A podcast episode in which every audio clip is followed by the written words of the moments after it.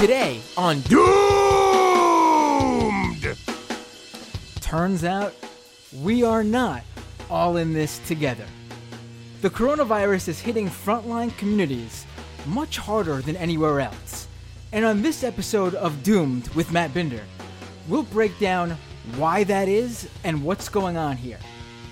Folks, as always, you can support this show by going to youtube.com slash mattbinder and subscribing to the YouTube channel, subscribing to the audio podcast version of the show at doomedpod.com, and you can support this show by becoming a patron at patreon.com slash mattbinder. Without any further ado, let me introduce you all to my guest tonight, pulling us up on the stream. Here we go. Joining me now is Lucy Block, Research and Policy Associate at ANHD, the Association for Neighborhood and Housing Development. Lucy, thank you so much for joining me tonight. Yeah, thanks for having me.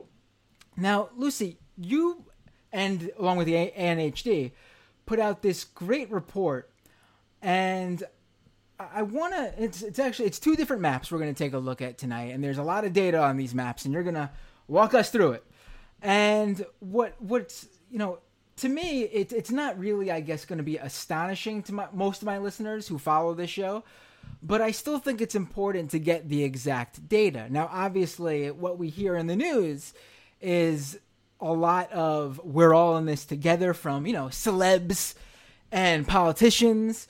We hear uh, you know today at Andrew Cuomo's uh, 11:30 a.m. Uh, daily conference, he said something like how. Don't worry, I'm feeling this too. Trying to make everyone Mm-hmm. feel like, you know, he's in it just like the rest of us.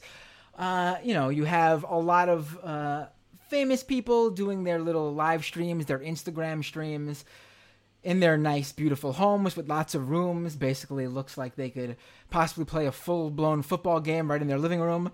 And they're telling us how bored they are and how hard this is for them. And obviously, this is something that people who listen to my show know is very angering to me. I can't stop talking about it. I think I this is the fifth episode in a row. um, but I mean, this data is going to just lay it out bare that these people who are saying this feel good stuff are doing everybody no favors because it's just not true. Yeah. Um, yeah, I think um, it's really it's important to look at both what kinds of inequities exist that are going to expose people to coronavirus in ways that are just not comparable at all to people who have the luxury of being safe in their home, having their source of income, um, whose problem is that they're bored and not used to being stuck inside. Um, so there's a huge differential in the kind of exposure that people are facing based on the job that they have, whether they're a frontline worker, um, and then in things like in New York City, um, how far you live from your work. Do you have to take the subway and public transit? Like, there are many, many people who still have had to get on the subway and get on public transportation. Um, you know, like a bike can be your best option potentially. So many people don't have cars. So there are, there are all those factors. There is health infrastructure to take into account, overcrowding, the kind of housing that people are in, people who don't have homes. Um, so there are just so many factors that contribute to the different kind of exposure that people have. Right. And I'm, I'm actually so glad you brought up the public transportation issue up front, uh, even before we've already dived into the, the maps and everything. Because one thing I've been wondering about, actually, and I bring it up now because I don't want to forget it because it's been really on my mind for, for weeks now, is, you know, when you look at the communities where, where this is, uh, where the coronavirus has hit hardest, um, you, you notice, in, in my view, I'm, I'm in Queens, uh, Flushing, and I notice that uh, the communities hit the hardest are pretty much. I mean, not you can't tell really from these maps that they're technically right along the seven train line, but the seven train goes through these communities that have been hit, and you know, as someone who's lived in Queens my entire life, and the seven train has been the one and only subway to get to and from the city. I've wondered actually, you know, does that play a role, not just in general the public transportation system, because I think most people, uh, you know, it, it seems like it's something that makes sense. But I'm, what I'm even saying further is the fact that the 7 train is the one and only subway that goes through these communities. So you have all these people packed on this one option. Do you think, from what you've seen in this data, that you know this this has added to that? That that the 7 train is sort of you know having that one option has added to the fact that these communities are basically going through this worse than many others.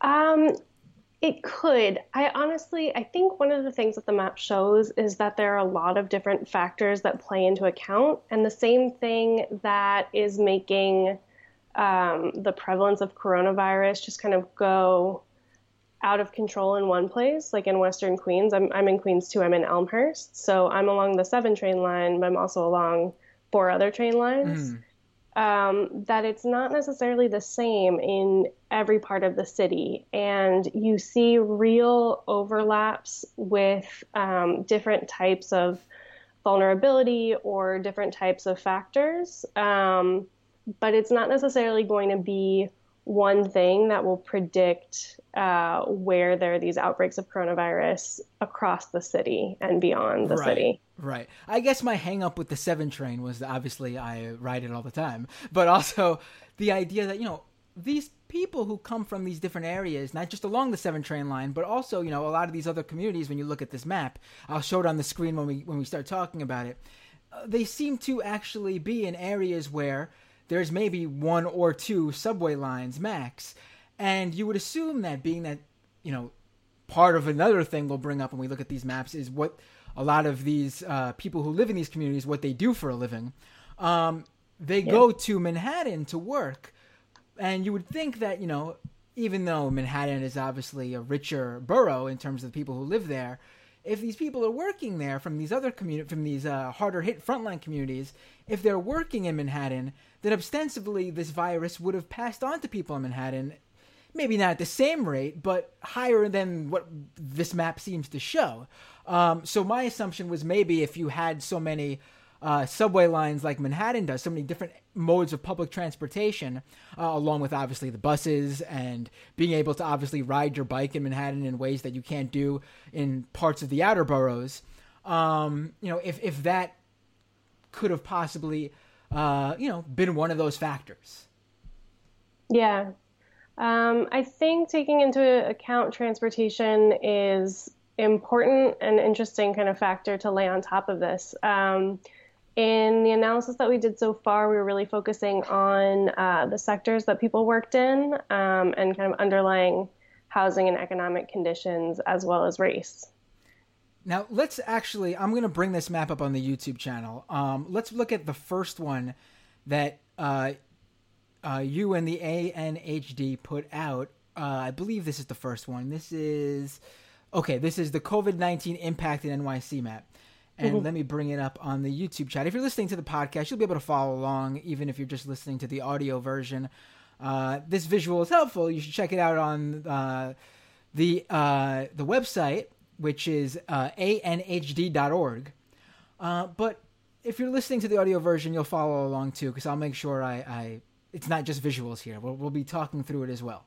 Uh, okay, so this map is up on the stream now, and so if you look at the map, let's go talk about this first. Let's talk about the predominant uh, uh, sort of work that the people in these communities seem to do. Because if you look, you're seeing basically deep red, which means the highest cases of coronavirus are in the Bronx, uh, Western Queens, uh, the outer parts of, you know, deep into Brooklyn, the outer parts of Brooklyn, uh, parts of Staten Island. I mean, Manhattan seems to have, shockingly, for maybe except for uh-huh. Upper Manhattan, and even Upper Manhattan, surprisingly, even when you talk about Harlem and Washington Heights, it seems like yeah. they've been shockingly actually luckier than the outer boroughs, even though they are in what I assume would be, you know, more uh, similar sort of uh, socioeconomic conditions.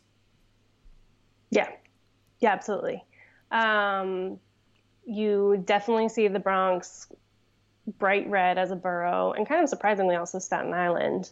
Um, and then Queens is really hard hit, uh, which we've been hearing in the news. But the the part of Western Queens where I am, and Elmhurst, Corona, um, and then farther north in the area that includes Rikers Island, uh, is really really hard hit. Um, and then kind of the outskirts, the farther out areas of Southeast Queens, the Rockaways, and like you said, you know, South Brooklyn. Now, when we say you know service workers, as it's labeled on this, what sort of jobs are we talking about? Yeah, so um, we use census data for people working in the healthcare industry, in food preparation and serving, uh, building and grounds cleaning and maintenance, and transportation and material moving occupations. So this was the broad sectors um, where we were doing our best to capture people who are essential workers and who are going to need to be uh, like out and about and potentially exposed through this time. And now, where did uh, where did you and uh, ANHD, uh, you know, where is this data from in terms of wh- where are you pulling from to get this uh, information laid out? Yeah, this is the census. So it's uh, it's called the American Community Survey. It's a subsample of the population, and the census uh, takes this. It's it's not the census that everybody has to fill out this year. Uh, it's called the long form survey. So it's got all kinds of questions about your income and what you do and your means of transportation to work. Um, and uh, they put that out every year. So we take the five-year average and then put it out by by zip code to match um, the data that the New York City Department of Health has been making available because they've been publishing the the cases of the zip code. Now, when you look at this data, there's there's a number of different points here. Uh, we have the percentage of population with COVID nineteen. Now, this is just uh, when you say with COVID 19, these are people who have been tested and have it. It's unknown exactly the degree in which they are uh, symptomatic or possibly even asymptomatic. We don't know. Yeah, but these are people who have been tested, and for the most part, people without symptoms are not getting tested. Right, right, right. And that's interesting because okay, so when you say, I'm glad you brought this up because it just uh, when when you say that the, when we talk about the people in these communities, now, we're talking about people who live specifically in these communities. We're not talking about, you know, for example, a service a service worker in Jackson Heights, Queens. They could be spending 12, 18 hours a day not in Jackson Heights, Queens. Right. Yep. So this is where people live, not where they work. And I want to go to this next point because I think it, it, obviously dovetails with uh, what they do for a living, and that's rent burdened households. Mm-hmm. Can you describe exactly what you're talking about when we're discussing rent burdened households? Yep. So, rent burdened is defined as paying 30% or more of your income towards housing every month. Now, do we do we generally have an idea in terms of because one of the one of the factors that seems to be affecting uh, different populations, and we'll get into you know race uh, in a minute, but uh, one of the factors that appear to be affecting, you know, Black, Latino, Asian uh, people in uh, these communities is that a lot of them are multi generational households. Is there any sort of data that, that overlaps with that in terms of do we have actually data on on, mm. on these multi generational households? Yeah, it's not something that we've mapped against coronavirus. Um, there is some data on multi generational households, and I think that um, rent burden could. Yeah, rent burden is not the best for looking at it, but overcrowded households is also a layer we added in here. Um, overcrowding is often the result of rent burden when people you know the rent becomes so high that they just you know have no other options. And looking at the neighborhood and potentially the whole city they can't afford rent. People end up doubling up or moving in with family.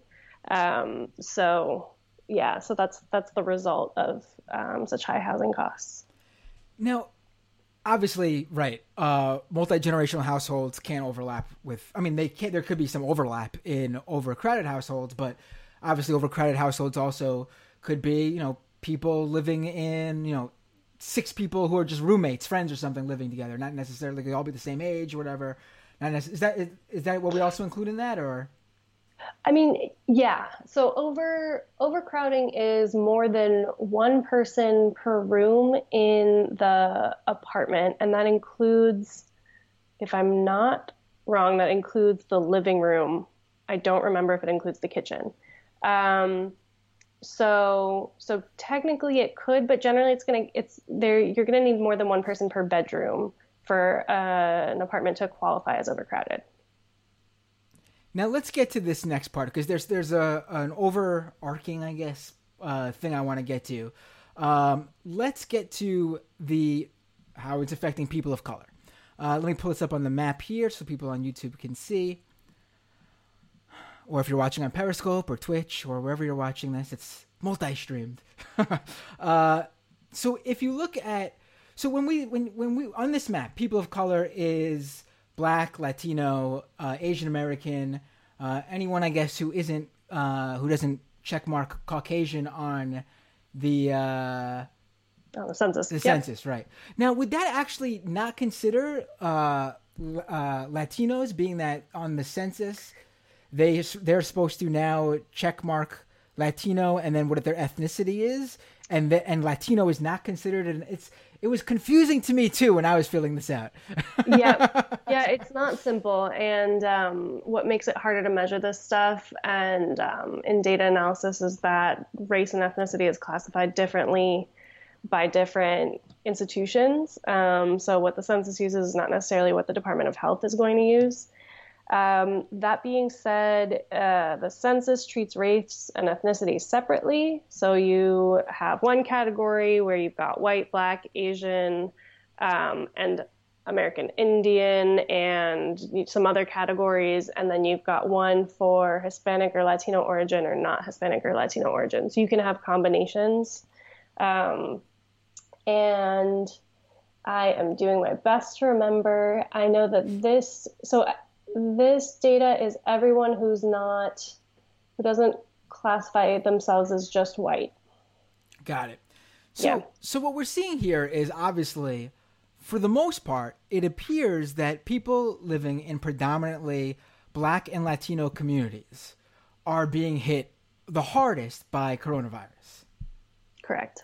And when you then overlap that overlap that with the other parts of the map, which is rent burden households, overcrowded households, service workers, people who you know who work in the service industry, food preparation, uh, you know, janitorial, maintenance, transportation.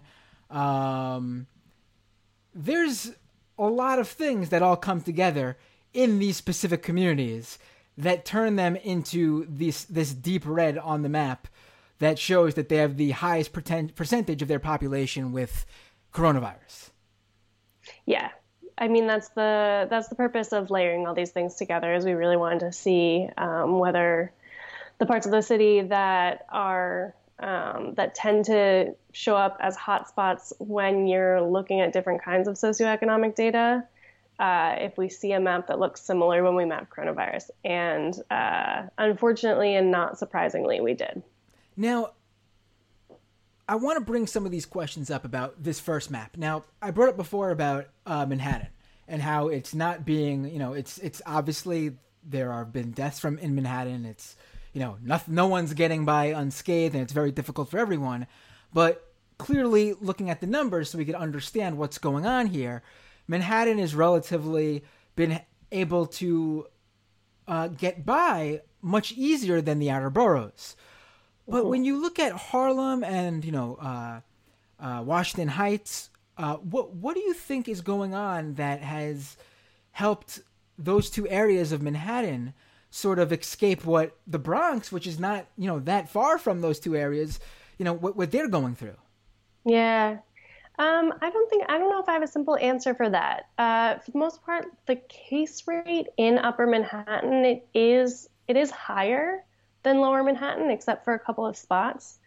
Um, but when you look at, you know, it's it's a little bit of an anomaly compared to other parts of the city in terms of what it looks like socioeconomically, um, and and also in terms of how many service workers are there, um, and why it seems to be less hard hit by COVID. Um, so it's an interesting question. It's not one I know the answer to yet. Right, because it is. It is. If you look at this map, it is interesting how like you would assume that maybe there would be areas that were were lighter on the map, being you know less a percentage of the population with COVID nineteen, and then when you see a hotspot area like a red part, you would assume maybe the outer areas wouldn't be like you know would be uh, a, a, slightly lesser color. But then when you look at you know Jackson Heights, Corona, mm-hmm. uh, and then you look at Jamaica and Queens, it's like you know that's what you see there.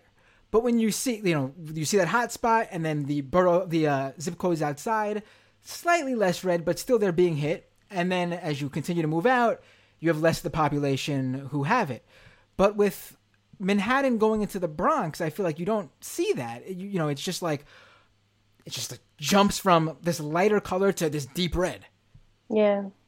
You know, what you're the questions that you're bringing up is also bringing up for me um, something that we still are not yet able to answer with the data that we have available to us, which is this is giving us um, positive cases in relationship to the population, which I think is um, a really important place to start.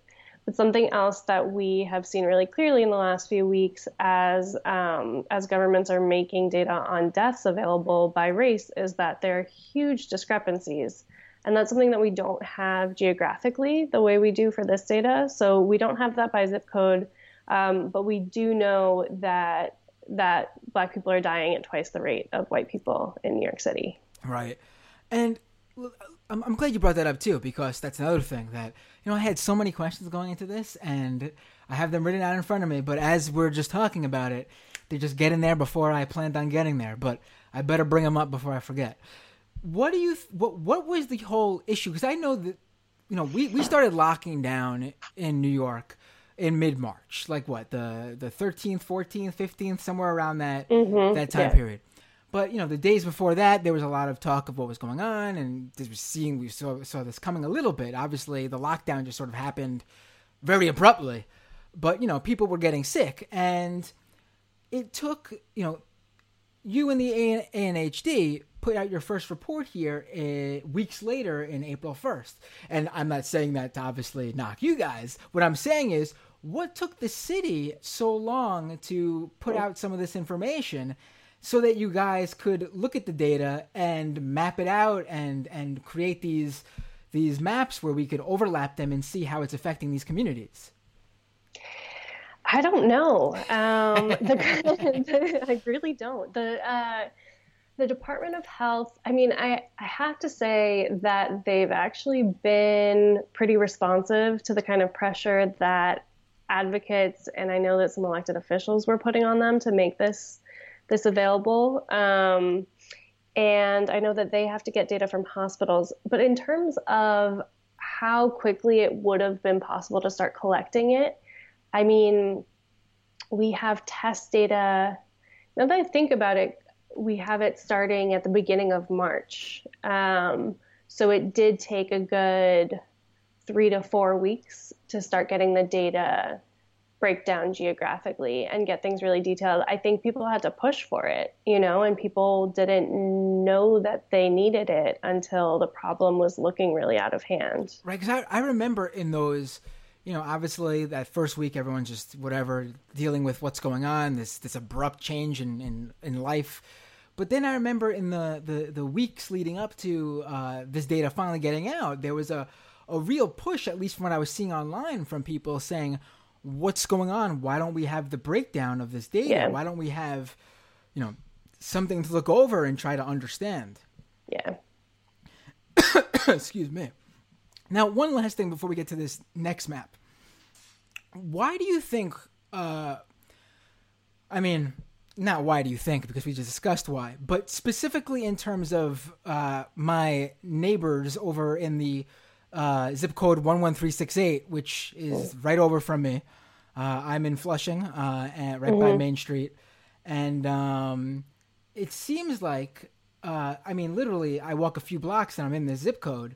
Um, why do you think 11368 i mean these issues we just discussed but specifically 11368 why has it been so ravaged by this, even when you compare to everywhere else. Like even when you look at the Bronx and Jamaica, this area of Queens just seems like.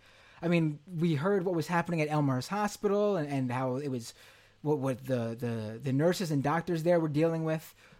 Do we have any ideas specifically in terms of that very specific uh, neighborhood? What what what? Why? I don't know what else to say.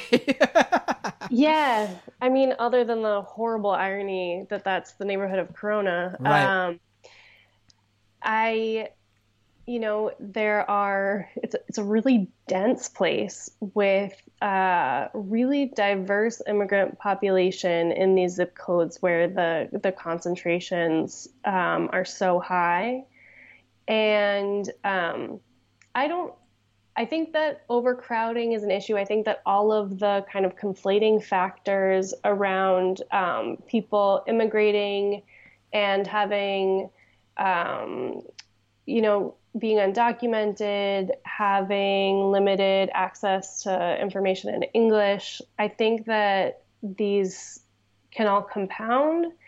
And the kinds of things that you have stacked up if you're undocumented, um, in terms of not being able to go get unemployment insurance, needing to be out working longer, um, and later into all of this, uh, working in food industry and transportation. Like there's a really high percentage of people working in these high exposure occupations.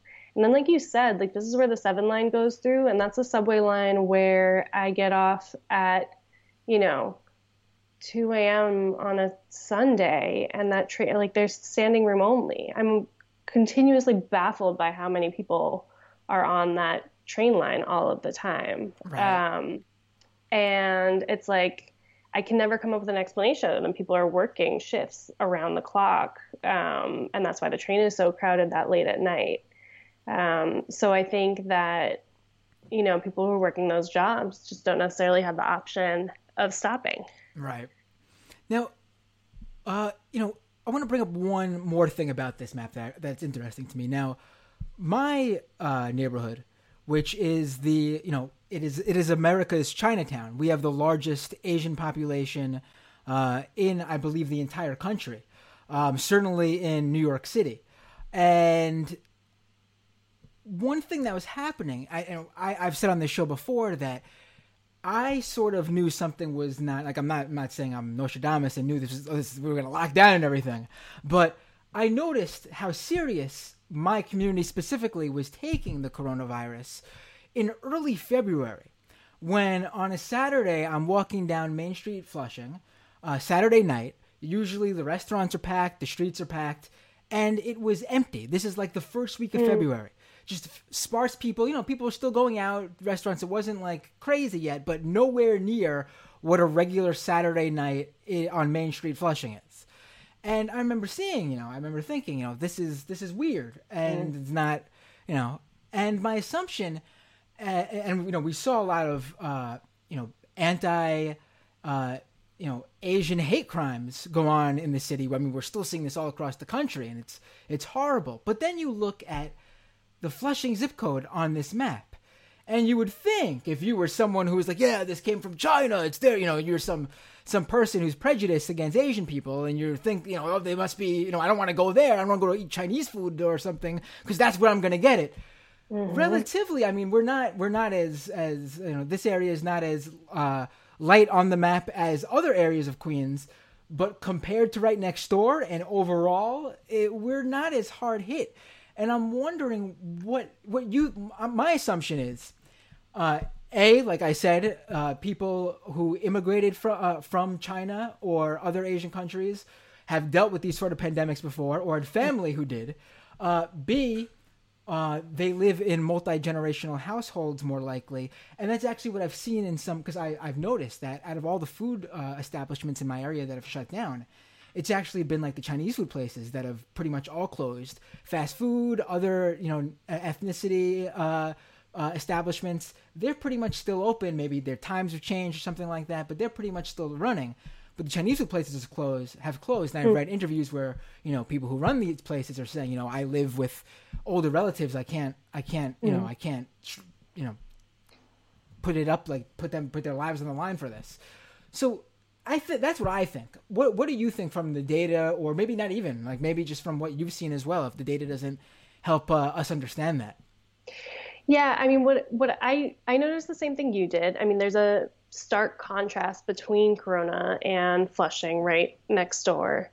Um, and when you look at the the race breakdowns of the death data, Asians are really underrepresented. Um, so I think that you know that's the same story as what you're telling, and um, I don't know if people were paying more attention to what was happening in Wuhan. I don't know if it was that people were familiar with what it's like to live through a pandemic. You know, beyond that, I don't I don't have the answer, but um, but it's something I saw too. Yeah, it's it was really. I also want to stress that when I say not hit as hard, I mean in my neighborhood there is a uh, you know not exactly in my my general where I live, but in the zip code one one uh, three five eight one one three five four. Excuse me. Uh, I can't believe I had to look for a second. I live in the zip code one one three five four. Uh, it's been in the news because one of the uh, one of the nursing homes in the area had like 25 deaths from coronavirus in a mm. short amount of time. So when I say not hit as hard, that's still what we're dealing with here. Uh, but generally speaking, when you look uh, at, at, the zip codes surrounding uh, Flushing, uh, in terms of ones to our west, like Jackson Heights, Elmhurst, Corona, Flushing isn't, uh, you know, like you said, taking it as uh, hard as, as those communities. Yeah. Now let's go to this second map real quick, uh, because this one is just as interesting to me. And this map looks at the same thing in terms of percentage of the population with coronavirus. But you break this down by where hospitals have been closing in, NY- in NYC as we, you know, leading up to this pretty much. Can you give us some information about about this? Yeah. Um, so one of the things that ANHD really pays attention to is the way our city does uh, land use, which is not always the sexiest of topics, but ends up being really, really important. Um, so the land use uh, laws and decisions that our government government makes end up having huge consequences for um, what our neighborhoods look like and the kind of resources that people have access to, um, whether people can afford to stay in their neighborhoods, um, and whether they can stay in places that have businesses that are affordable to them and the the social, economic, and health infrastructure that they need. Um, and so, a question that came up for us as this is all happening is where have hospitals closed through the last um, few decades? Um, why were they closed? What did they become? Um, and how does that correlate with the kinds of other factors that we're looking at? Now, I had this conversation on. Well, I've been having a lot of conversations on Twitter lately about this sort of this this stuff. But one thing that I've been particular about is, in my opinion, uh, the I, I get so angry when I see these articles about uh, oh man, Andrew Cuomo is so dreamy. He's my my new boyfriend. I'm, he's my liberal boyfriend. It's, it's truly now. I've and then, and then and then getting more specific. I've had conversations with people when I bring up, you know, how he's still been cutting. Uh, he, he cut wants to cut Medicaid during this pandemic. Mm. And also, I've had people tell me, what does you know, what does he possibly have to do with the closing of these hospitals when I bring up how these hospitals are closed are you know are closing. What is the role of Andrew Cuomo and state government in this map we're looking at here? Ooh, um, so I, uh, to be honest, I'm more familiar with the role of the city government in uh, in making these types of land use decisions. You know what? Let's go with that then, because I because because you know I, I think that actually says a lot as well because what I think we're seeing here uh, that has always been, I think, to people who've been paying attention to the relationship Bill de Blasio and Andrew Cuomo has over the years, I think this has always been obvious to people and uh, who've been paying attention to that, but I think it's brand new to so many people. And I think nothing shows it better than Bill de Blasio coming out just a few weeks ago. That wasn't even a few weeks ago, I think last week, saying how, you know, public schools are closed for the rest of the year. And Cuomo coming out later that day saying, Bill de Blasio doesn't have the right to do that. What is he? The mayor of New York City? Who is he to say the New York City schools are closed? That's my decision. Now, I don't think people realize just how much state government has say over New York City. Uh, you know, Bill de Blasio does not run the MTA. That's Andrew Cuomo. So mm-hmm. so I think, you know, while you're going to dive into the city government part of it, I think there's some things that can be extrapolated in terms of, you know, how much say does New York City have when the budget that they receive is, you know, given to them by the state in many aspects. Mm-hmm. Sure. Yeah, there are a lot of issues where we think that we should have full control over what's happening and uh, our transportation system, our housing system, and our school systems are, the, are some of the most common areas where we think that Bill de Blasio should be able to wave his hand and make something happen, but the state actually um, gets. I mean, I feel like that's the same. Right. I feel like that's how it works in most cities, right? I mean, is, is New York City? I mean, I don't know if you know this offhand. I should, I should probably look into this. But mm-hmm. I do feel like you don't see this in other cities. Like... We have, yeah, a lot of it comes out of the 70s uh, fiscal crisis in the states, saying that New York didn't know how to handle its shit, so they were going to take ah. over. Ah, right. And who was mayor in the 70s? Hmm, interesting. Right. I mean, yeah, all right, let's just continue. so what yeah. what what role does yeah, right? I know. You know what I'm saying?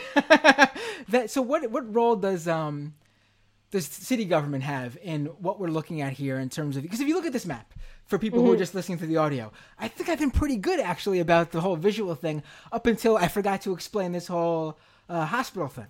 Uh, the if you look at this map with the the hospitals, the closed hospitals, I mean it does seem like they're pretty even spread. I mean, there there are quite a few in Manhattan actually who clo- that closed down.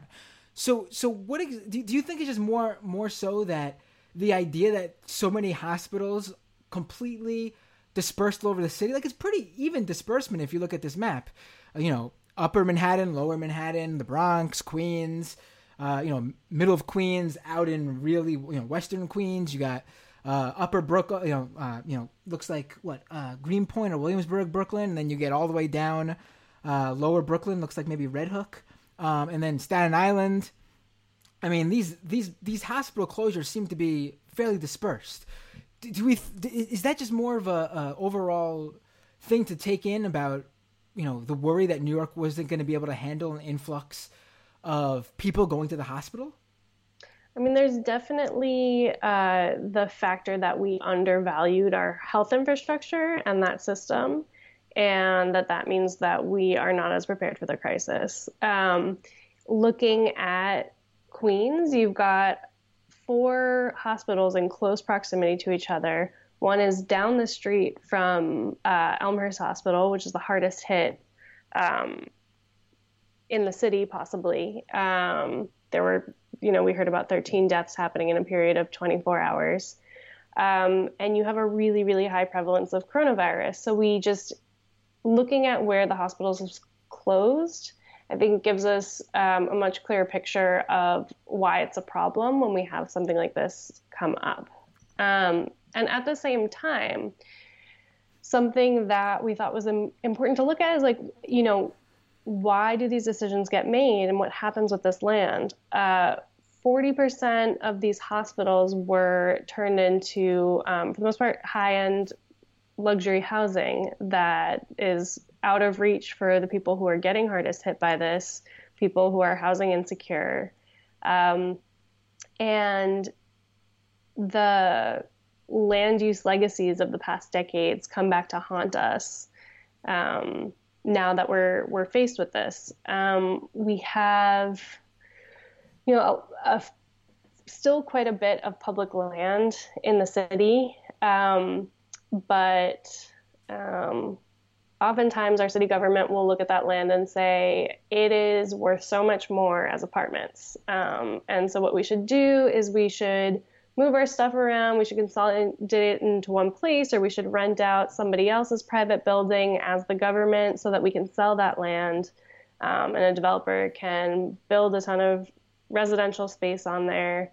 That is what's going to produce the highest rents per square foot, and that's how we need to look at development in the city.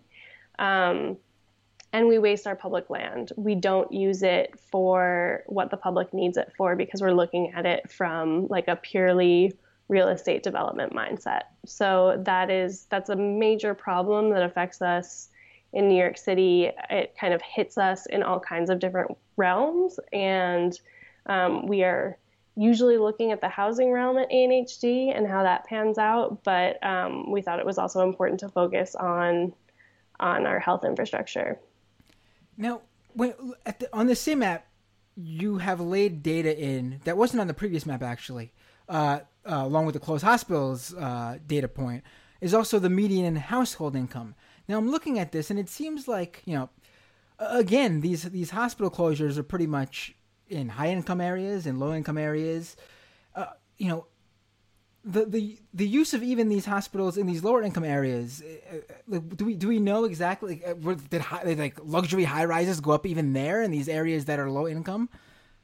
Yeah it varies a little bit but if you take st john's hospital um, down the street from from elmhurst hospital and very close to where i live that has become um, luxury housing. They call them lofts and it's across the street from uh, from the mall. And they actually had um, an open house sign uh, when the reports were happening about uh, Elmhurst Hospital being completely overloaded. They they were out marketing their apartments.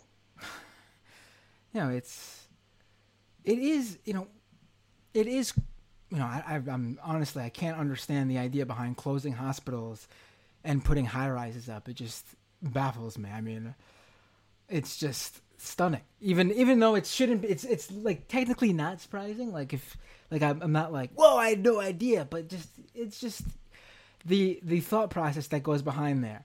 Now, do you do you think that this is really what do you think is going to happen going forward in terms of like does the ANHD? I know you guys do a lot of work with with um like like you said with uh, you know land use and housing developments do we think this is i mean obviously it's too early to tell right now. Who knows what the world is going to look like and when it's going to look like whatever it ends up looking like that. Uh, but do we do we think that this is going to really change how things were proceeding? Because i mean in my perfect you know my perfect world obviously uh, this wouldn't be happening. But if it did happen in my perfect world we would all take a good look at where we were you know where society was going how we were doing these things how we were you know putting certain things like wealth and luxury high rises on a pedestal, and we would then rethink our healthcare system, how we use land, uh, housing. Uh, I mean, I know it's not on these maps, but uh, it's what you guys deal with all the time. We have April 1st came and went, and there was zero protections uh, pretty much uh, laid out for people who rent, for tenants. Mm-hmm. The only thing they were promised is you can't get evicted right now. Well, great, that's nice. If you don't pay your your rent and you know your landlord wants to evict you, you have a few months to sit in a house where your landlord hates your guts and then is going to evict you when this is all over as soon as possible. Mm-hmm. Right. Exactly. Um, so, what do we want to see going forward? Um, we we know that we're bad at learning from our mistakes, but I think one thing that um, that was important to do with this map and this analysis is draw the line between uh, the failures we made in the past uh, and the ways that it's impacting us today. Um, because we don't do a good job in New York City of looking at our history over a period of decades and looking at development decisions that we made and figuring out how that's affecting us now. Um, and we do completely piecemeal development driven decisions in the city, we don't plan out what we need as a place, as one place that operates as an entity. Um, so ANHD has been focused on pushing comprehensive planning that would be equitable in the city, that would actually take into account what different communities have and need and allocate resources depending on those things rather than uh, individual decisions about rezoning a neighborhood or a few blocks here and there based on, you know, very kind of small scale interests in that land. You take the interest of the developer who owns it and what they can maximize and potentially, you know, some of the surrounding community uh, you're not taking into account what that neighborhood has or doesn't have versus one a borough over. Those decisions really matter. It matters that every neighborhood in New York City have adequate access to hospitals, to the schools they need, to affordable housing, and to jobs. Um, so I think that this map really shows us the importance of actual equitable comprehensive planning in the future. You know, one, one thing that I just, just you know, I, I just thought when we were discussing uh, all this is uh, a lot of these, you know, luxury high rises that go up uh, do have to have like affordable housing set aside.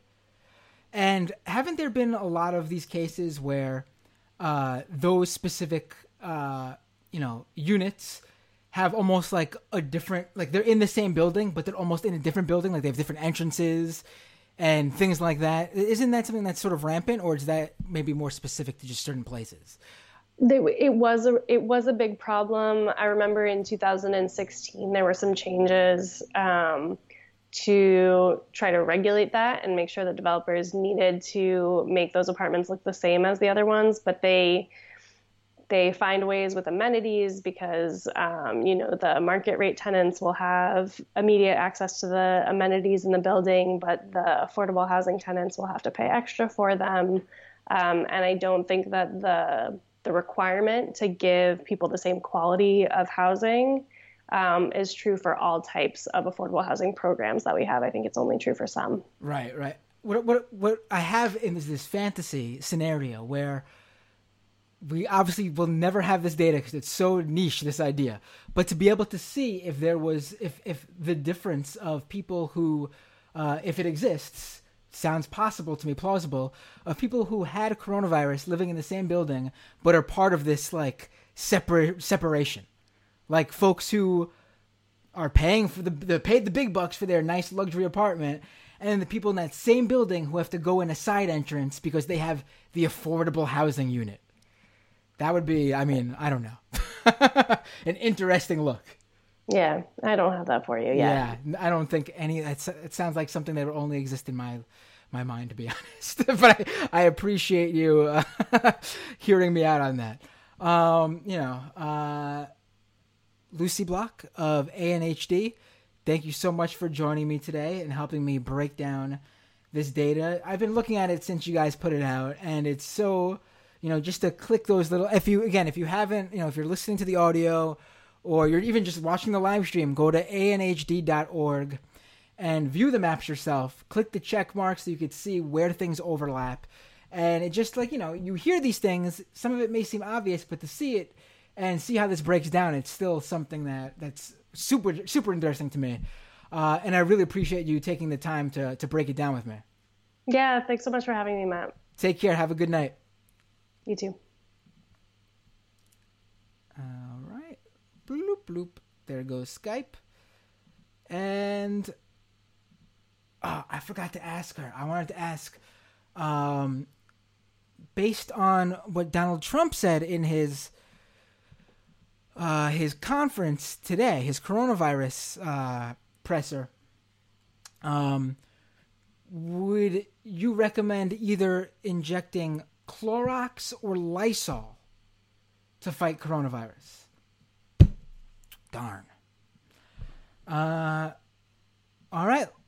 Let's go to the let's go to the patron only half of the show.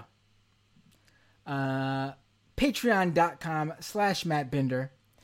You can support this show uh, if you can. If you can do so financially, I really appreciate it. We are literally two patrons away from hitting the goal for the first time. Every time I get close, something happens, and we have a slew of patrons say, "Ah, oh, I, got, you know, I have to cancel. I'm so sorry. I'll be back as soon as I can." every time. But we are closer than ever. Patreon.com slash Matt Binder. Um, again, if you cannot afford to do so right now, especially, I totally get it. Do not put your money down if you can't, please. If you lost your job, if you're unemployed, if you're living off twelve hundred bucks, all that, ooh, that sweet twelve hundred dollars, please, please don't.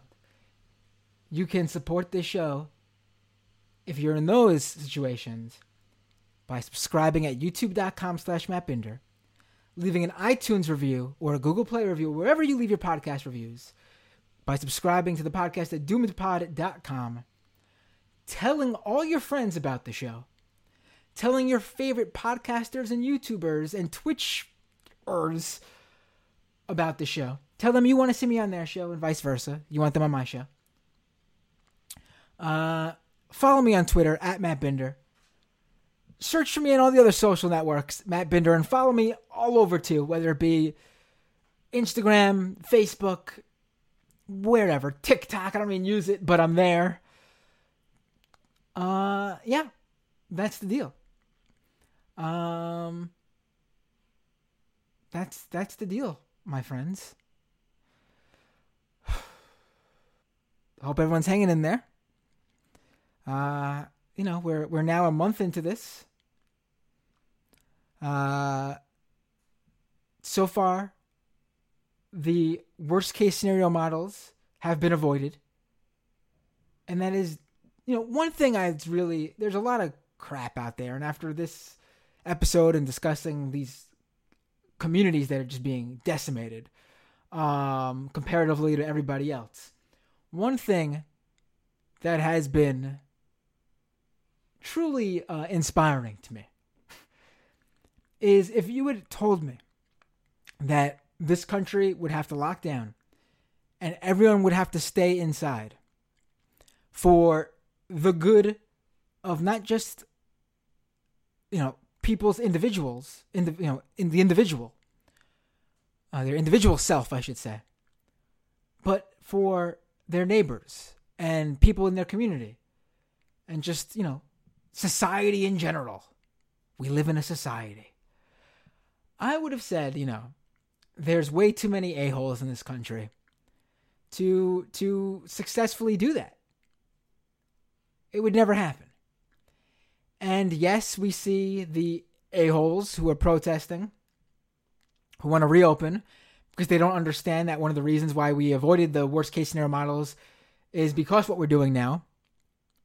But that is a very small subset, it seems, of of people the majority of this country seems to be abiding to these lockdown orders, these stay at home orders, these self quarantine requests, uh, as best as they possibly can. And it is, it is, I mean, I said a lot on this show that this is shocking, and then I add the clarification that, you know what I mean. I mean, it's not surprising to see this because I know that's how shit is, but it still hits you. This is actually something that has been surprising to me because I would have expected the opposite. I would have expected that uh, most people uh, would, uh, maybe not most, but a much bigger number would not have listened to this. And it's, it's, it's, you know, maybe we're not as far gone as I thought as a country.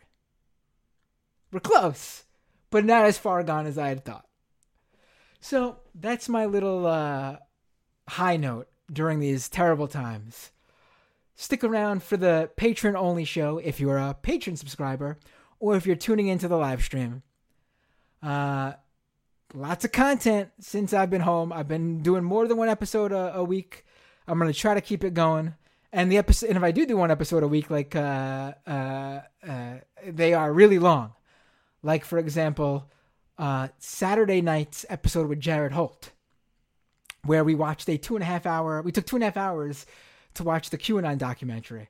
Uh, I appreciate everyone for the kind words and rave reviews of that. I had a lot of fun doing it. Check it out if you haven't already. Otherwise, see you all next time on Doomed. We are back on the show. Hello, everybody.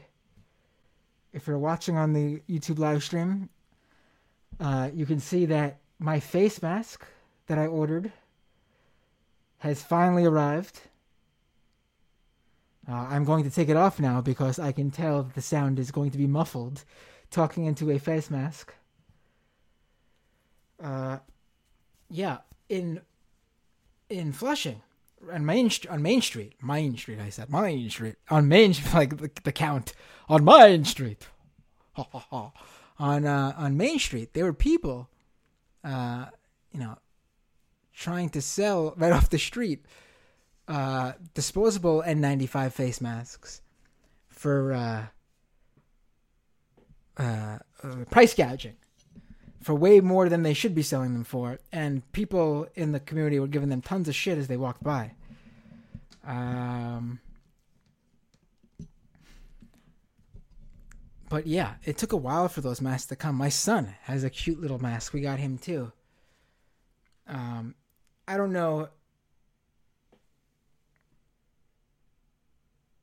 Uh, this is for the four year old. The baby doesn't have a mask because the baby's not going to wear a mask.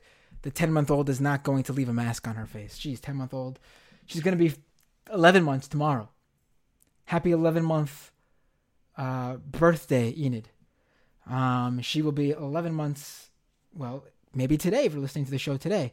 Or maybe it's a belated birthday if you're listening to the show after uh, the live stream. Uh, Ryan says your beard is making your mask ineffective. Right. I saw that CDC thing. Uh, sorry, the beard's not going. Sorry. Uh, I don't know if you guys have this going on in your your communities right now, but the signs are starting to go up around here that say, um, you know, the takeout only signs have always been there, but now there are signs I've noticed that say, uh, "Do not enter if you're not wearing a mask." Um, so sucks because masks aren't as easy to come across yet. Um, but you're gonna need a mask. You're gonna need the mask. All right, let's go to the comments. um, Renee says the eugenics of the class war and frontline workers, i.e., the Bronx being hit the hardest. I just realized I did not use the term class war in that first half. What a what a stunning oversight on my part. I'm I'm I'm actually disgusted with myself for for not saying that.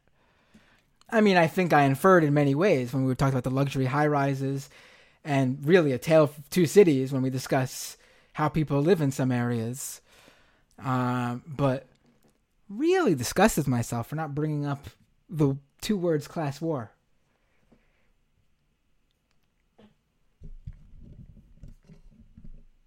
Uh, it's all right. Sometimes you're you're on top of everything, and other times you think you got everything, but you missed a few things. Uh, oh, Renee, you know about those caterpillar buses and uh, Oh, you're talking about somewhere else. But yeah, we got them too. Like the two connected buses that look like they have the the mid part right in the middle that like looks like they were suction cupped together or whatever. Oh, Zoe asks, why can't you ride a bike in the outer boroughs? Well, you can, but a lot of people travel from the outer boroughs into Manhattan to work.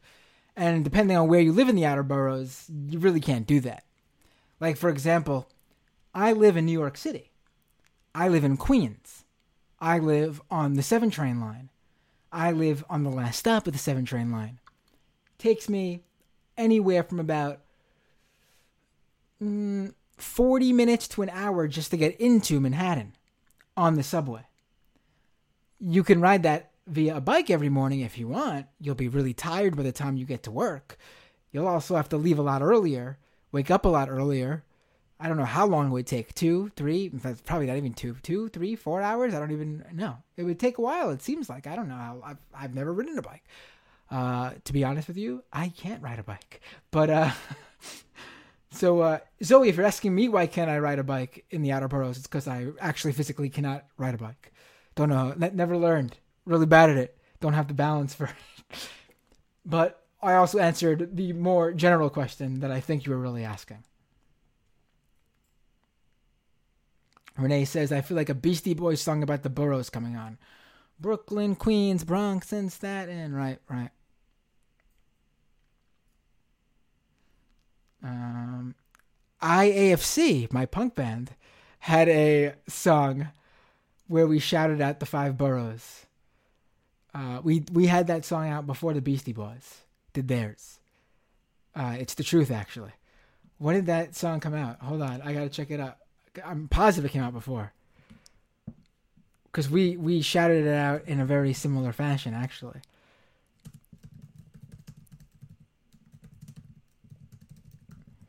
Uh, an open letter to New York, right? That's what it was called. Right, right, right, right, right.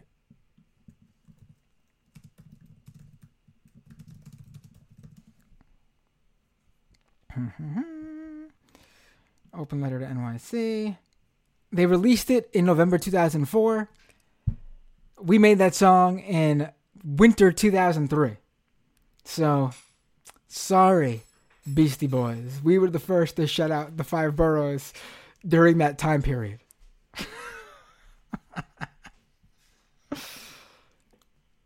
um, let's go back to the comments here.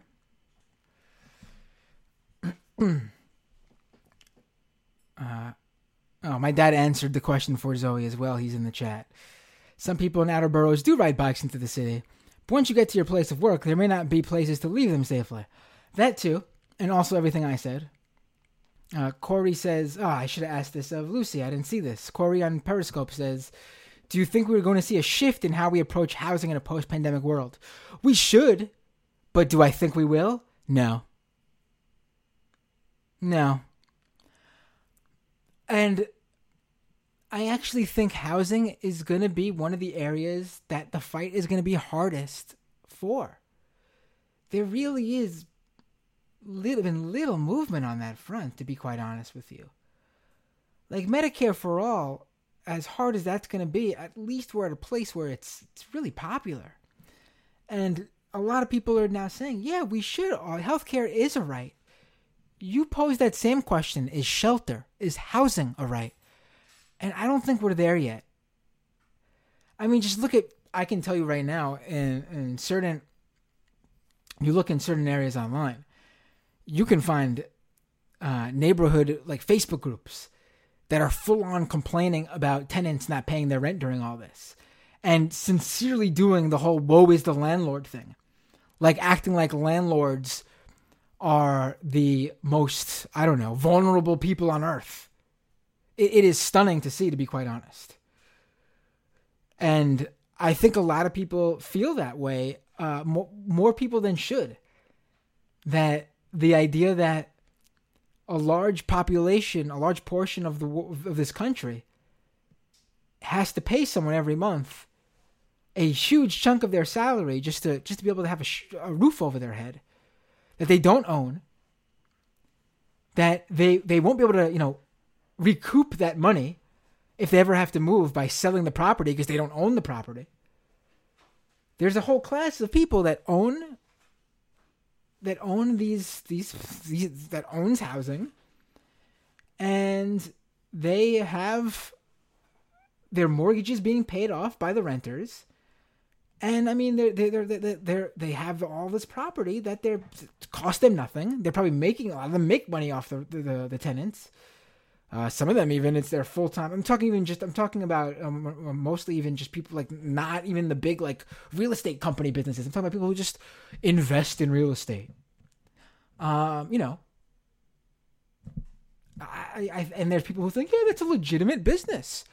A lot of older people do that, which is why that's problematic as well. I mean, when it comes to healthcare, old people obviously aren't as supportive of Medicare for all as the rest. But when it comes to Medicare for all, we're just asking them to share what they already got without losing anything. Housing. There's a lot of old people who invest in real estate.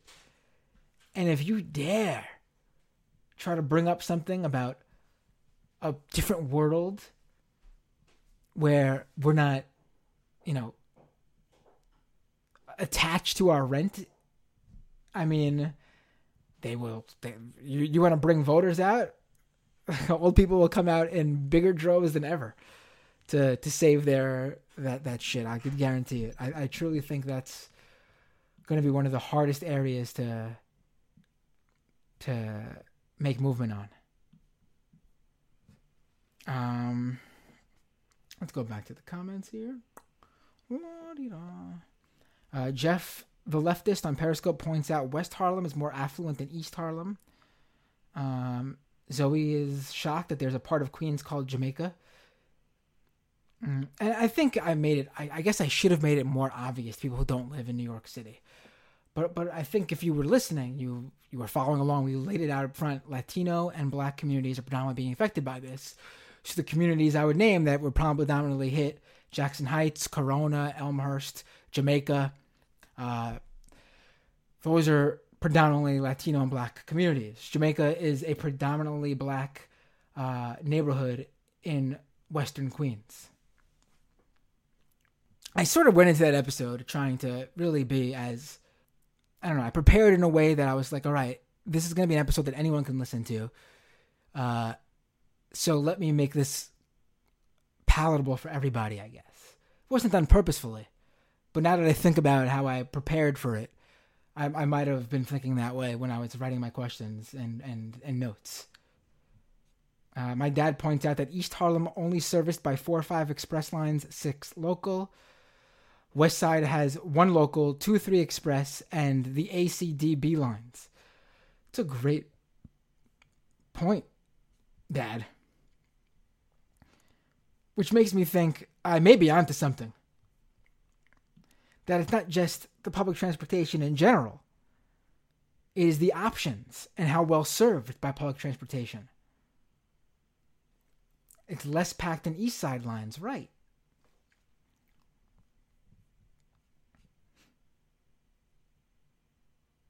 Uh, Renee says not Koreatown. Um, there's a big Korea. There's a Koreatown here in Flushing. Yes. Um, I didn't want to bring it up as the most because I'm actually not sure. I'm pretty sure there's what areas of California that probably have a bigger Koreatown. But I know our Chinatown is the biggest in New York City, if not the biggest in the country. I believe it actually might be the biggest Asian community outside of China in the entire world, actually. Um, you know, I'm considering releasing this members half later in the week for everybody because I think this is a really important conversation we're having to help even further explain the first uh, half of the show. Because uh, I think maybe as I'm talking to you guys in a more conversational tone, uh, obviously, there's some New Yorkers here in the comment section. We're breaking down the demographics of where we discussed in the first half at a much deeper level. Because obviously, I was focused on the data that we were looking at on that map in the first half. So maybe I'll do that. I'll give it to you members, patrons first. I'll wait a couple.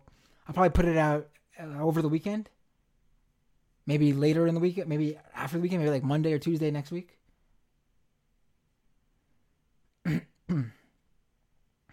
Zoe says, Why is it called flushing? I can't help but think about a toilet. Sorry. Right. I mean, that's a joke you could have. I'm actually not sure. Uh, never really, uh, my dad will probably drop it in there. Oh, there you go. My dad did. Early settlers were Dutch. Flushing was a city in Holland. There you go. Uh, Umar says Italy has the most corona, so you need to do you need to doubt Italians. Don't go to Little Italy.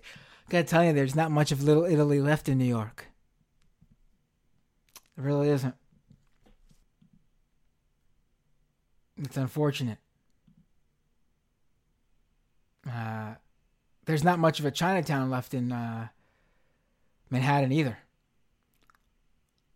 That whole area is. Uh, I do know that you know Astor Place around St. Mark's, where used to be like a, a, known for the subculture. You know, it was like a whole block of punk rock uh, t-shirt stores, thrift shops, record stores. That area is completely changed, and a bunch of like Japanese ramen places have opened up. You know, uh, Japanese establishments that it's now called Little Tokyo.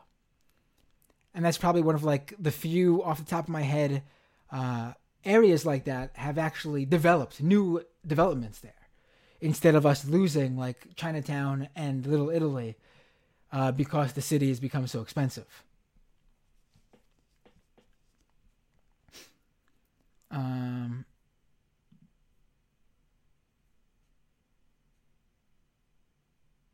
so he says the U.S. The U.S. is full of cities named after known European cities for some reason. It's weird.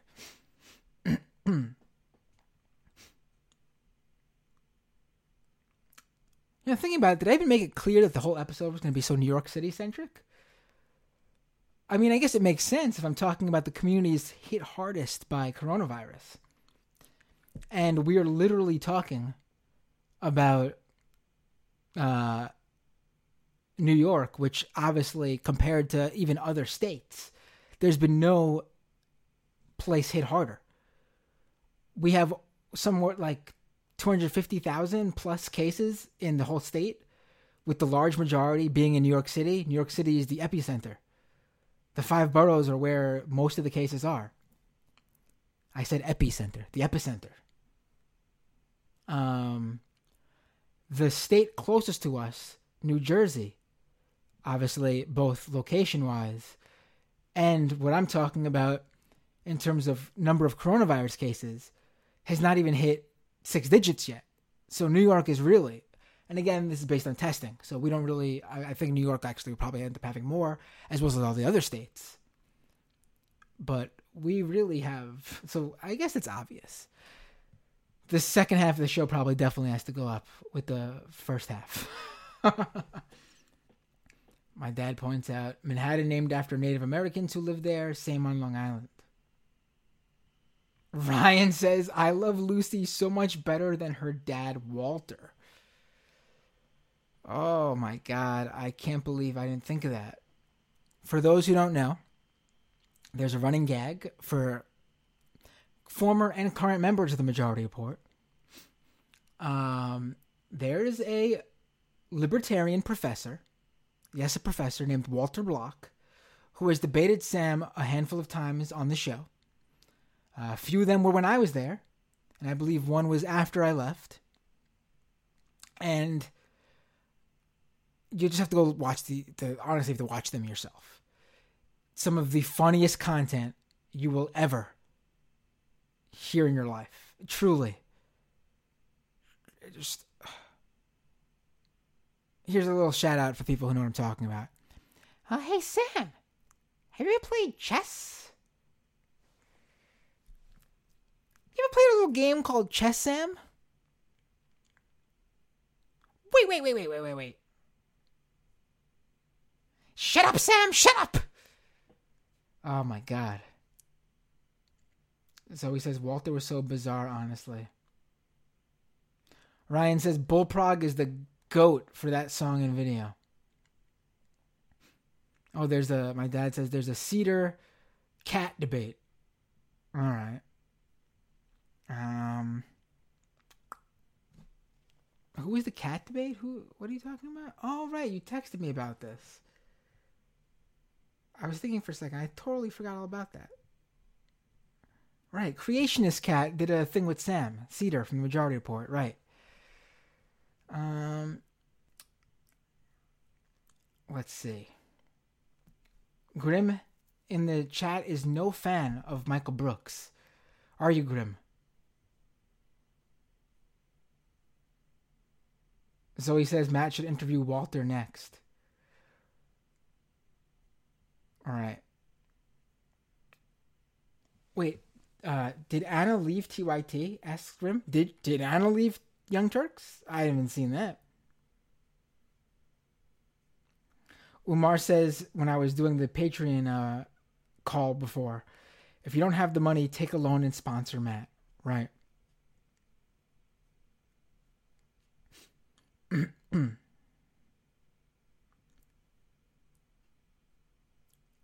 uh, Grim does not like the Michael Brooks universe, does he? If you want me on Casual Friday on the Majority Report, you guys need to email Sam. It worked He had me on early this year because you guys contacted him. Zoe says Matt should do gaming Twitch streams with Matt, actually. I would be down. Let him know that.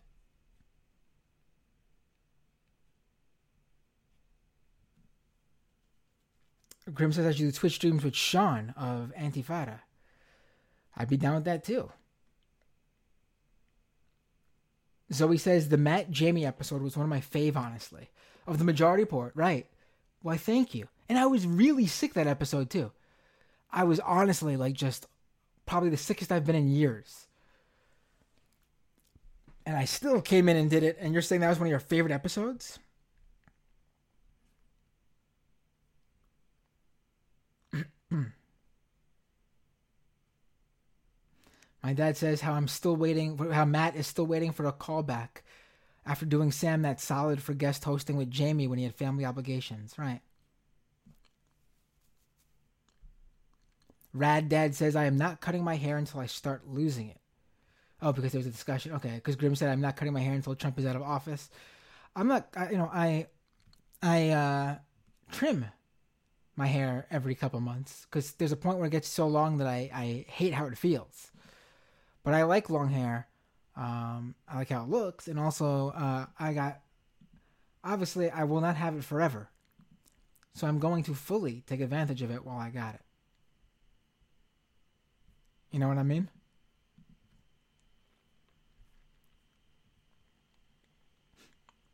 Uh, Matt and Jamie should do more shows together more often, right?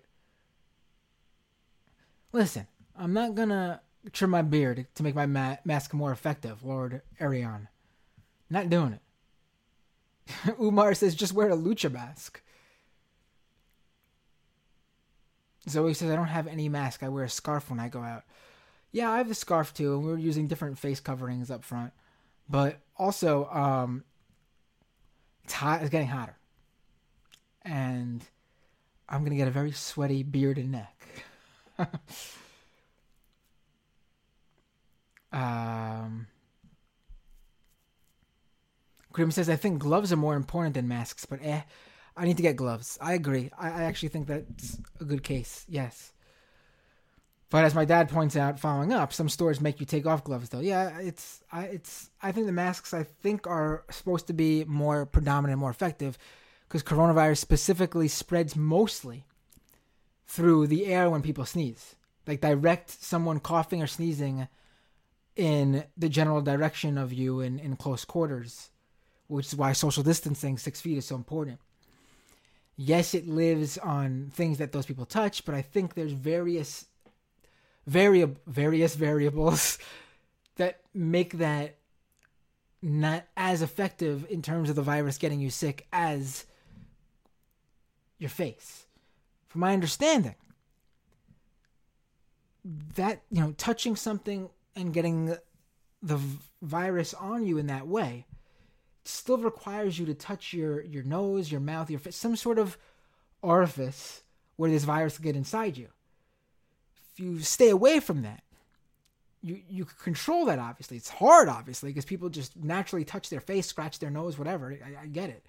But if you monitor that and you take care of that, you you don't have to do it for long. Just constantly make sure you're using um, hand sanitizer, washing your hands you can make sure it doesn't get you sick, even if you have it on your hands or whatever. But obviously, if something is just flying in the air and you're just breathing as normal, your mouth is just open as normal, like you're just, you know, it's doing what you're doing or whatever, it's harder to, to have some sort of, you know, say in that, control over that. So I think that's why the mask is more predominant. Uh, you know, it makes sense. Uh, Midnight Pizzamon says, I have a few uh, masks my mom's made me. Jack on Periscope says, numbers are totally fake. We have no idea of real COVID death count. Well, if you're saying there, we don't know the real COVID caused death count because it's too low, the, the, the numbers, I agree with you. We don't know how many.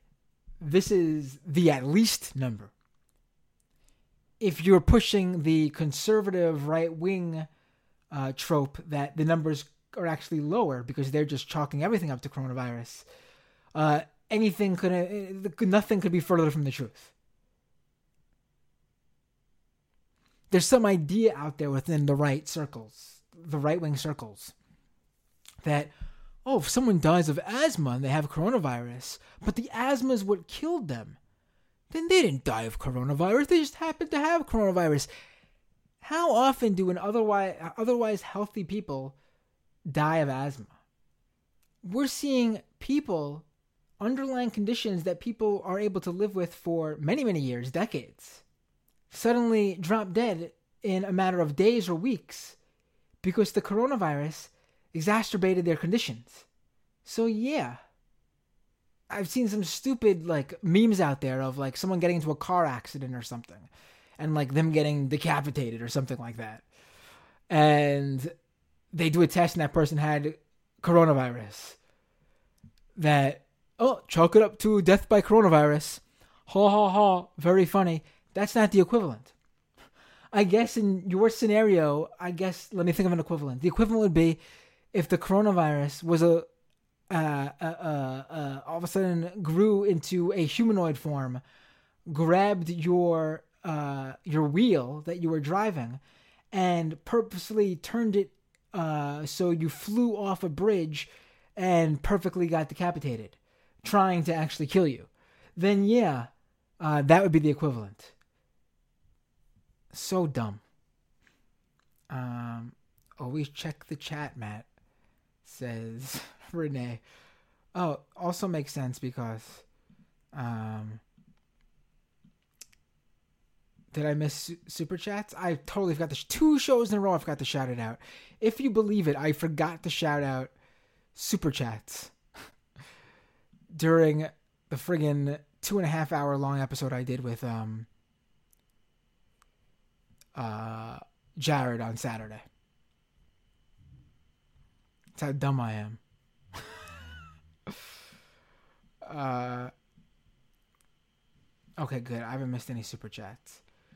Which also means I did a terrible job letting people know about super chats because I was getting super chats every show.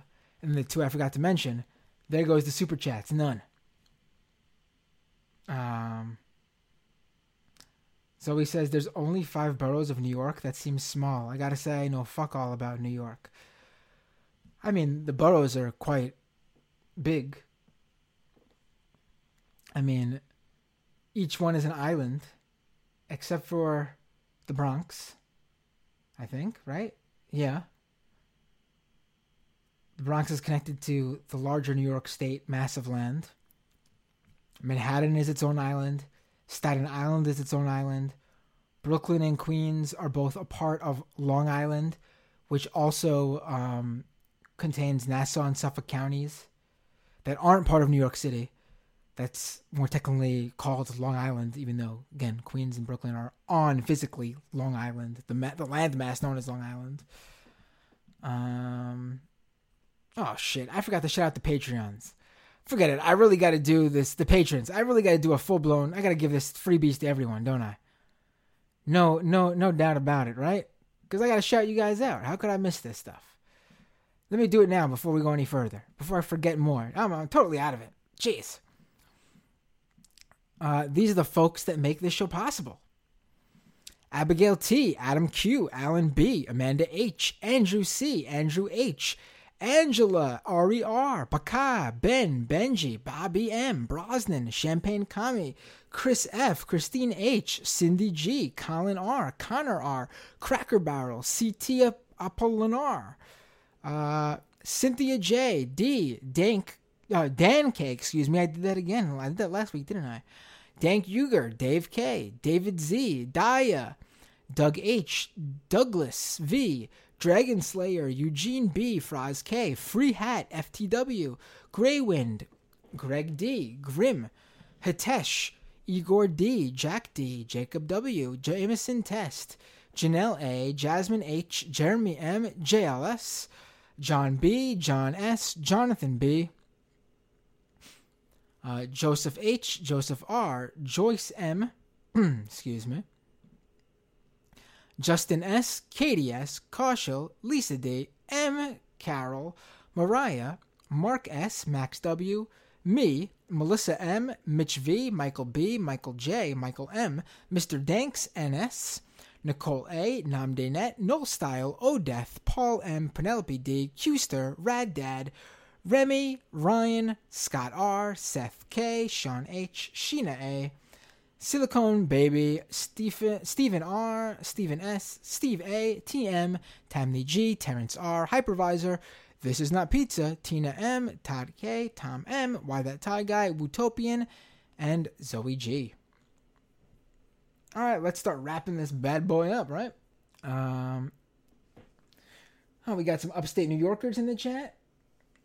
I don't know if you want me to read who you are and blast where you're saying you are, so I'll leave that in the chat without mentioning specifics.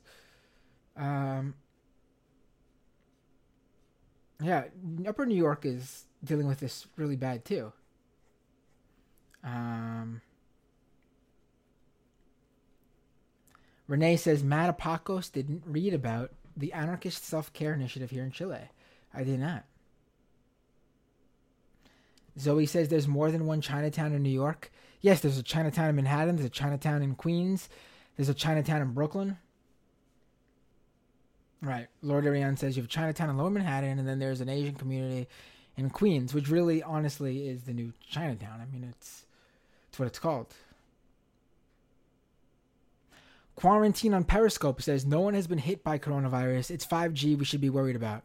I will do an episode on this. Uh, obviously, it's a conspiracy. Obviously, it's bullshit. It's bunk. It's ridiculous. But I'm gonna I'm gonna be doing an episode specifically on that uh, for sure. Quarantine says the hospitals are empty. I'm a nurse. Everyone is off. Corona is a cover up for 5G. Very funny, Quarantine. I'm assuming you're joking. Because that's not true, obviously. Uh, Alan on Periscope, who is not my dad, says America has four times more people than Italy. Right. Yes. Lord Ariane says Staten Island may, may as well be Jersey as far as I'm concerned. Uh, now my dad jumps in. Connecticut areas hit hardest were those with large population who work in NYC. They commute through Grand Central Station, right? Wait, are you serious, Rad Dad? This can't be. You're joking, right? One of my exes dated Walter Block, which should have been a huge red flag for multiple reasons. Get out of here. I don't believe you.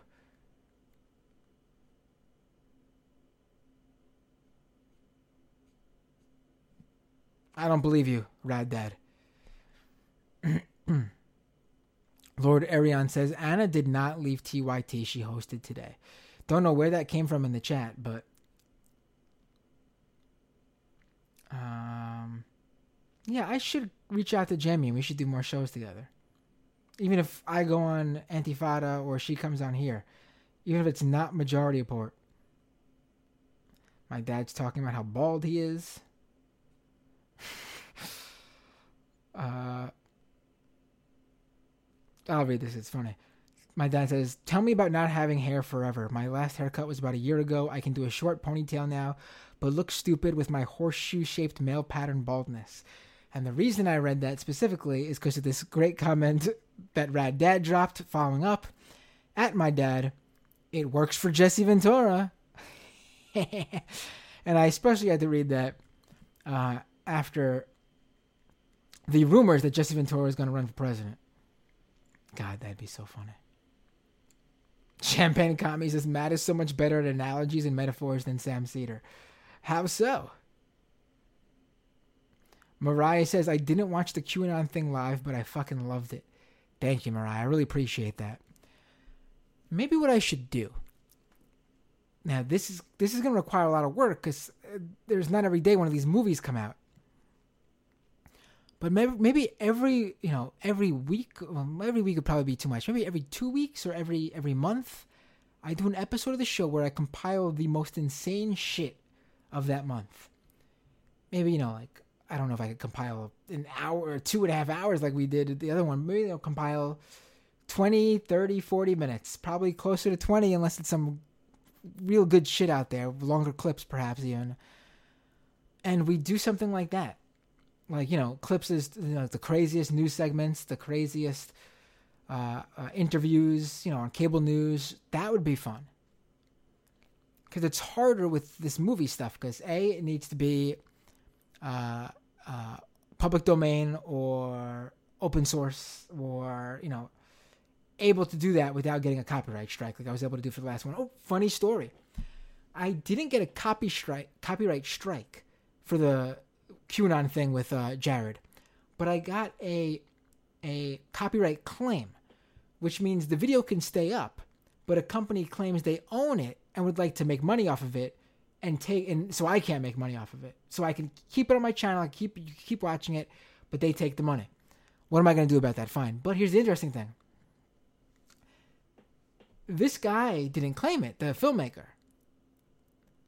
I, I my guess, and that's why I was felt safe doing the, the, the film. He was not going to ever claim it. He knows that he used a lot of footage without permission, so he's doing it, you know, just as uh, you know, uh, a free commentary, you know, educational resource, critique. I got a copyright claim from whatever company owns the rights to that George Carlin clip that he played in the Q that the filmmaker of the QAnon film played in the film. So because of that, like what less than a minute George Carlin clip, that company is basically siphoning off uh, any money I made from that. Not a lot, I guarantee you. I, I could probably a, dollar or two max. I could probably honestly. Not much money. Maybe if I got lucky, depending on because it's pretty long video, I guess. Maybe like total of five bucks, something like that. Who knows? But thanks, Mariah. Long story short, thanks, Mariah. Zoe says, "Do the boroughs have their own mayor slash administration?"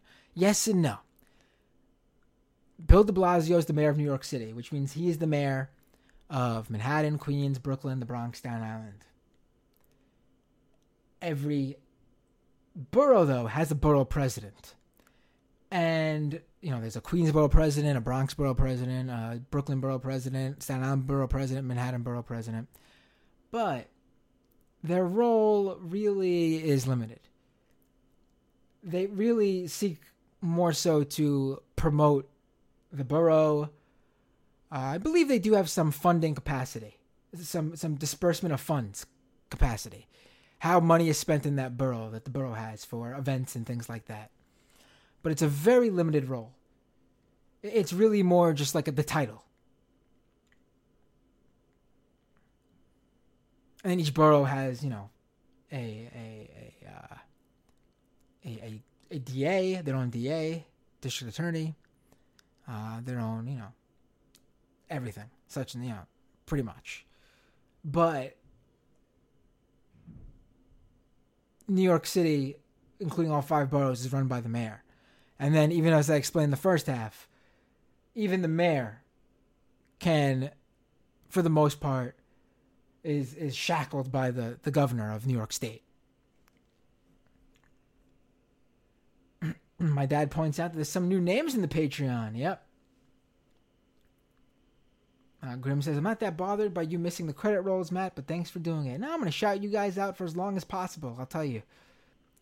Um, oh, and of course, as Renee points out, uh, New York City Transit also includes a lot of areas of New Jersey. So the transit, uh, the uh, you know Bridge and Channel Transportation Authority, uh, we run that with New Jersey. So there's also a lot of overlap there in terms of who writes the rules. If you remember Chris Christie shutting down the bridge. So there's also New York runs some of that, and New Jersey runs some of that. We got to work together with a completely different state for an agency that's straddling both.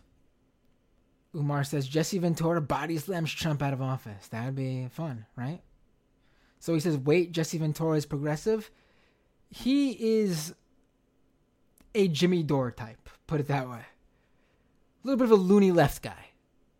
Uh, some things great on progressive, yes. Other things, he's a bit of a conspiracy theorist, bit weird in some aspects. He's all over the place in, in some areas. Uh, Renee called him an independent libertarian free thinker. Yeah, in some areas I would say that's correct. Mariah says, Matt, yes, that's a great idea. Got to stay in touch with the crazies. Ah, you like that idea with the the watching uh, the the craziest news clips of the the week or the month or every other week. You like that? I like that too. I think. Thanks for the idea, Mariah. The asp- the aspiration to the idea. Grim says, "Let's watch Can dial- di- dialectics break. Can't imagine the situationist who made that would have copyrighted. I could check that out, see how safe that is." Uh, my pop says you can start that craziest news thing with the Anderson Cooper interview with the Dipsy Las Vegas mayor.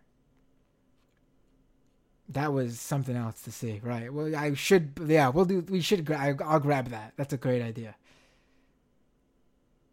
Uh, Grim says, "I'm pleasantly pleased at the dissolving of the dirtbag left without Bernie to leech cloud from." I'm I'm not with you on that actually. Um, I, I hate that whole all, all that crap. Oh, wait, hold on. Maybe I misunderstood. Because Rad Dad says TrueAnon is biting everyone, and Grim says it's so good. Rad Dad says today's drama is so good. What happened today? I think I misunderstood um, Grim's uh, comment. What's going on today? Rad Dad says Matt, invite me to Discord challenge. Message me on Twitter or on Patreon, and I'll get you the Discord link. I've missed this completely. What's going on, Grim? It's so funny seeing as Liz Franczak has been an Aimee Terese fangirl for the past year. What what's what am I missing here? This is uh for anyone who's not familiar, this is like a leftist podcast personality uh drama that I usually try to have no interest in because a lot of those people I like and even the people I critique, you know, it's sometimes um Champagne Kami says, "Oof, that's a great term, the loony left." Yeah, there's some I think Michael termed the best one, which is uh, Michael Brooks, uh, the Dum Dum Left. But I really consider that to be like the Seth Rich people, not people who you have, uh, who are a little bit less PC or whatever. The Dum Dum Left are like the Seth Rich truthers left.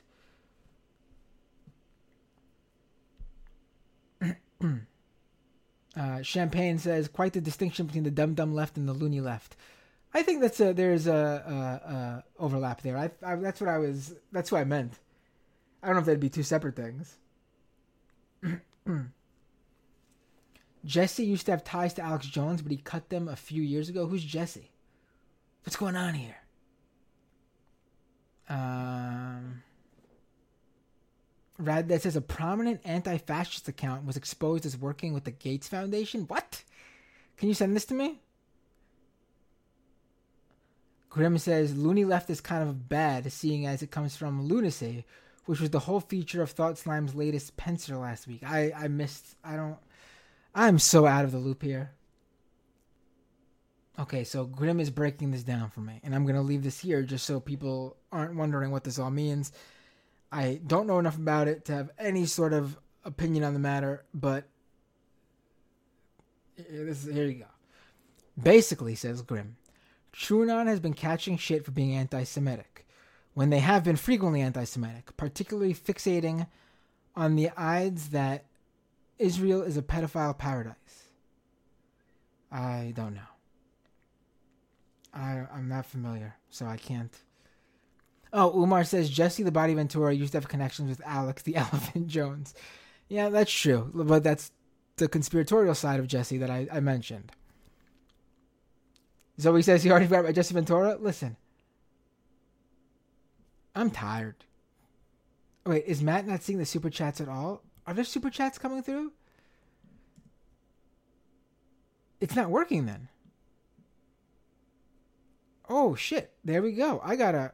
All right, I gotta read these right away. I see them now. All right, I'm gonna end with the super chats. So if you send a super chat, you're to be the most important. We're to end on your note. Thanks for calling them out, Champagne Kame. They were not coming up on the, the app. I use a third party app for the chats. That's how I'm able to follow this and go so far back. I'm not on like the YouTube website because that goes so fast it'd be impossible. Um. so I've got the super chats in front of me. Let me finish these last regular chats. Uh, Mariah says regarding podcast drama, I had to block a what's left obsessed guy who was harassing me on Twitter. What does that podcast do to people? I'm not even familiar with that one. I'm so far, I'm, I'm so out of the leftist podcast loop to be honest. I know the, the people on Twitter, like the person, but I, in terms of what the content being uh, said on those podcasts, I'm so out of the loop. Um, Grim says that was some highly speculative conspiracy by Brace of QAnon that Gwen Snyder is uncivil on Twitter, worked for an NGO that was in some way funded by Gates and Bloomberg. Listen, I have no idea about that if that's true, but I've seen some of what that Gwen person has said about Chapo, and I'm sorry, they're completely, they're a weirdly obsessed with Chapo, uh, and then b, uh, I think what they're saying is patently false. You can criticize Chapo all you want. You can say they are wrong in certain areas. They are problematic in certain areas. I don't agree with you, uh, but there are criticisms, obviously, that I, I, would I would say, okay, I not from my opinion, but they're legit. Uh, the idea that there's a Chapo to Fash pipeline, uh, I'm sorry, I'm I'm I'm sorry. That's just ridiculous. Uh, that is ridiculous. Um, I worked with Felix and Virgil uh, at Cafe.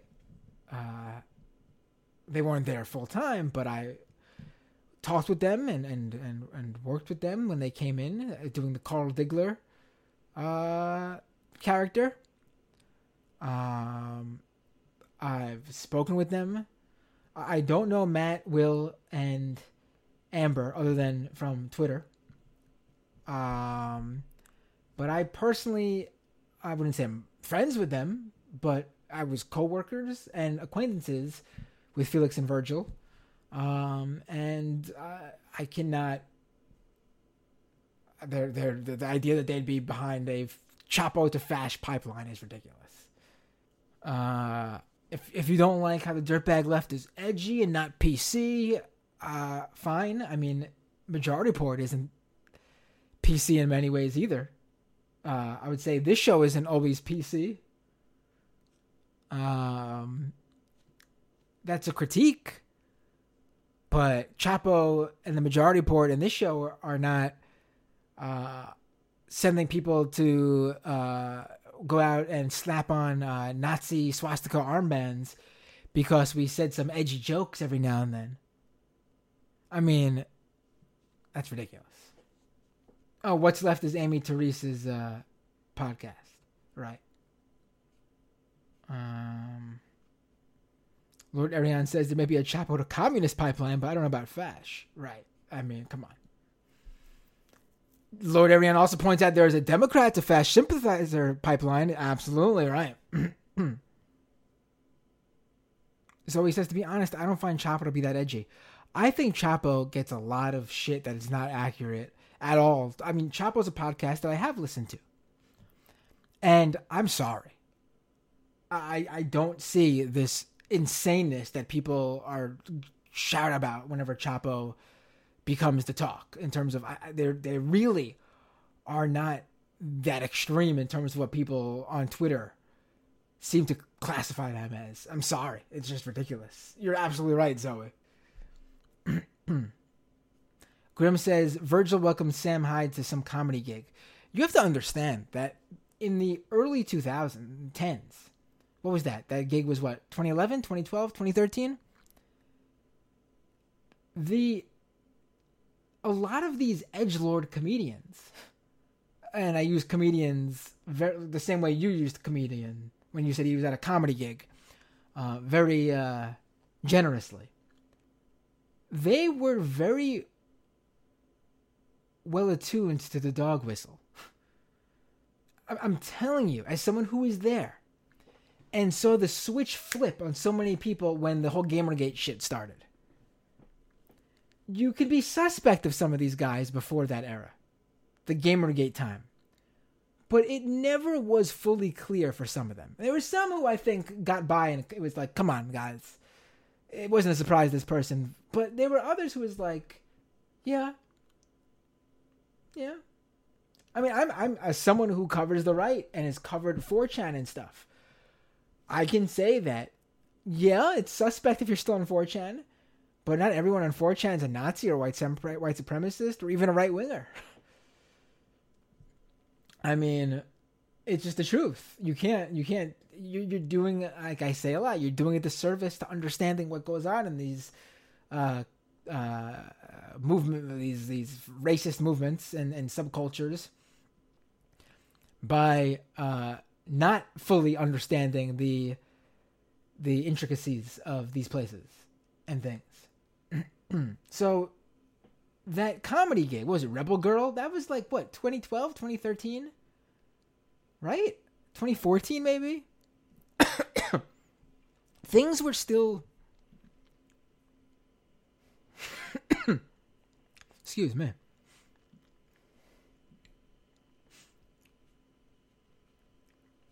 All right, let's get to those super chats. I got the super chats. This is the last few uh, the last chats of the show and they are the super chats. The people who donated money to this show during the YouTube to make sure I get to their uh, questions or comments. Mariah with the $5 super chat. Mariah, thank you so much. I, you've been constantly giving me great feedback. I mean, I like even bad feedback. I should say constantly giving me feedback, which is super appreciated. I totally notice it. I want to really thank you. I think you've been a patron for a while too. Um, $5 super chat, simply saying, here's one for you. Thank you so much, Mariah. Really appreciate it. Uh, Renee with the super chat in in what is it? Is this Chilean bucks, right? uh, so, how's Cuomo regarding universal testing and quarantine? Better than Piñera or too low of a bar? listen, Cuomo has been good at the uh, the showmanship stuff, and in relation to many other governors, especially Republican governors, he's also been very good. I mean, but then also he has been Andrew Cuomo. Uh, I'm gonna do an episode on Andrew Cuomo during the pandemic, like specifically about Andrew Cuomo and why you shouldn't fall for his bullshit. Um, I'm not sure how Piñera's been. Maybe you can tell me on the next episode. You'll you'll come on as a guest, Renee. Because uh, again, I do. I, I am gonna have people on this show who reached out to me and said, "Hey, let's talk about this, that, and this," like who aren't typical guests. I've received your emails and messages and Twitter DMs. I have you guys on a spreadsheet. I'm going through it now. Uh, Champagne Kami. The $10 super chat. My God. Thank you, Champagne Kame. As someone who's been covering the right for years, have you noticed how Chapo is a pipeline of left to fascism? I'm joking. Oh, I should have read that before we got into it. But I think that is the perfect way to end the show. uh, all right, folks. That is today's program. I really don't know what I'm doing with the second half. I think part of it should definitely go with the first half, but then there's this other part that shouldn't. Uh, I don't know. I'll figure it out. Uh, yeah. Maybe I'll just give the whole thing to everybody. All right, everyone. See you all next time on Doomed.